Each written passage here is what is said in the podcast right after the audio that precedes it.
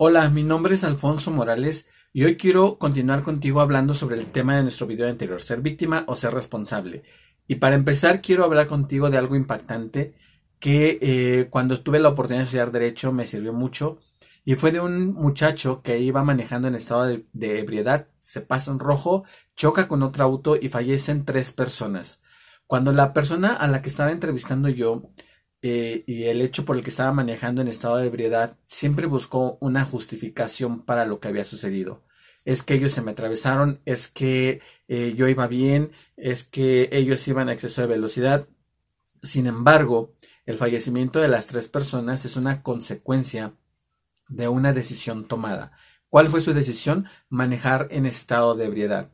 Ahora, cuando nosotros tomamos decisiones, todas las decisiones que vamos a tomar traen consecuencias para nosotros o para un tercero. En este caso fueron para un tercero, en el cual fallecieron 3 personas.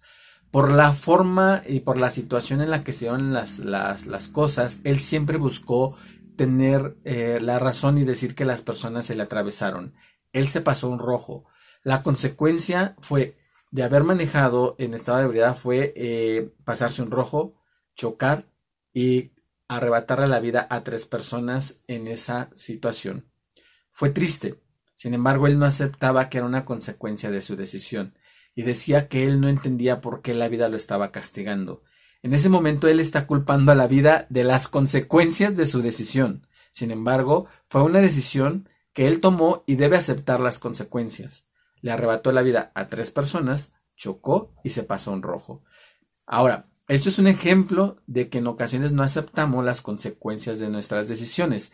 En la plática sobre víctima o responsable hablaba de cuando una mujer quedaba embarazada y decía, él me dejó embarazada o él me embarazó. Sin embargo, hablábamos de que no, que es una son las consecuencias de una decisión de no haber previsto tener relaciones sexuales con preservativo o anticonceptivos, ¿sí? Ahora, te acabo de mencionar el ejemplo de esta persona que le arrebata la vida a 3 inocentes, por así decirlo, que se van en su auto, cruzan su calle en semáforo en verde y él viene en estado de ebriedad, choca y la consecuencia es lamentablemente la pérdida de 3 vidas. Otra situación en la que nosotros culpamos es cuando decimos, es que no entiendo por qué el maestro me puso 5 si yo hago todo. Y la pregunta es, ¿realmente hiciste lo que el maestro te dijo? ¿Realmente cumpliste con las tareas y las asignaciones que se te pusieron para acreditar la materia? En ocasiones todo lo que te enseñan en la escuela, mucho puede ser que no te sirva en la vida práctica cuando estás en la profesión. Sin embargo, es parte del proceso de acreditar la materia. Y esto es interesante porque hay una teoría del modelo conductivista que dice que no siempre el comportamiento externo corresponde con el comportamiento interno de la persona y lo podemos ver cuando nosotros queremos justificar una calificación. Otra situación es cuando decimos, es que no entiendo por qué me quitaron el bono de puntualidad. Estamos hablando de las personas que trabajan y que tienen un sueldo y que dentro del concepto está bono por puntualidad. Y resulta que tú llegaste 3 minutos tarde a lo largo de la quincena o a lo largo del mes y te quitaron el bono. Si tú fueras responsable, deberías aceptar que es una consecuencia de tus decisiones por llegar tarde a tu trabajo, ¿sí? Otra situación es cuando nosotros culpamos a Satanás. Y entonces decimos que Satanás nos tentó y por eso cometimos adulterio, por eso engañamos a la pareja con la que estamos, porque Satanás nos tentó. Y cuando te llaman a una entrevista o a una plática con tu líder religioso, es lo primero que dices, es que Satanás me tentó. No, Satanás no te tentó, tú accediste a una insinuación de la persona con la que tuviste relaciones sexuales. No fue Satanás, no lo culpes y acepta las consecuencias de tu decisión. Otra situación es cuando nosotros decimos que Dios le da sus mejores batallas a los mejores guerreros. Y te voy a hablar de enfermedades. Resulta que te diagnostican con una enfermedad en los riñones, con cálculos en los riñones, y dices, es que Dios me está probando. Y no aceptas que es una consecuencia de tus hábitos alimenticios. Y para ti es más fácil decir que Dios te está probando y que por eso te manda esa enfermedad. Yo te pregunto, ¿realmente Dios te está probando? ¿O es una justificación para no aceptar que son consecuencias de tus decisiones? ¿Y a qué me refiero con tus decisiones? ¿Sabías que no deberías de consumir refrescos y los consumiste? ¿Sabías que no deberías seguir consumiendo sal en exceso? Y aún no importa que ya te sirvieran la comida lista, tú lo primero que haces es servirle sal, ponerle más sal a los alimentos. ¿Sabías que no deberías de estar consumiendo demasiada chatarra? Y entonces lo hiciste. Esto es una consecuencia de que estés enfermo de todas las decisiones que has tomado a lo largo de tu vida. Pero para ti es más fácil decir que Dios te está probando.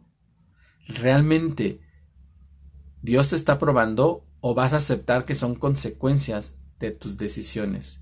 Coméntame. En el siguiente video te hablaré sobre otros temas muy interesantes, pero en esta parte me gustaría que tú me dijeras qué tanto es que Dios te prueba y qué tanto es que son consecuencias de decisiones que tú has tomado en tu vida. Mira, otro ejemplo respecto a esta parte de que Dios te prueba. En una ocasión, por parte de la fundación que tenemos, me tocó tratar a una persona, llevarla al hospital, y esta persona que estaba en el hospital le dijeron que él estaba enfermo de cálculos biliares,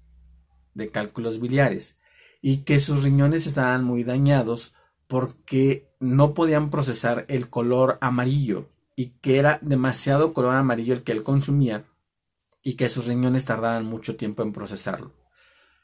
Esto fue a causa de tomar refrescos amarillos. Los refrescos amarillos tienen una pigmentación que los riñones tardan aproximadamente 8, 9 días en deshacerse de ellos. Esto te lo digo con conocimiento de causa. El nefrólogo que lo atendió fue quien me dijo que el color amarillo que tienen estos refrescos tardan aproximadamente ese tiempo en procesarse y ser eliminados del cuerpo. Entonces el riñón hace un esfuerzo, pero va creando cálculos que se van haciendo piedras y que son muy dolorosos cuando ya están grandes.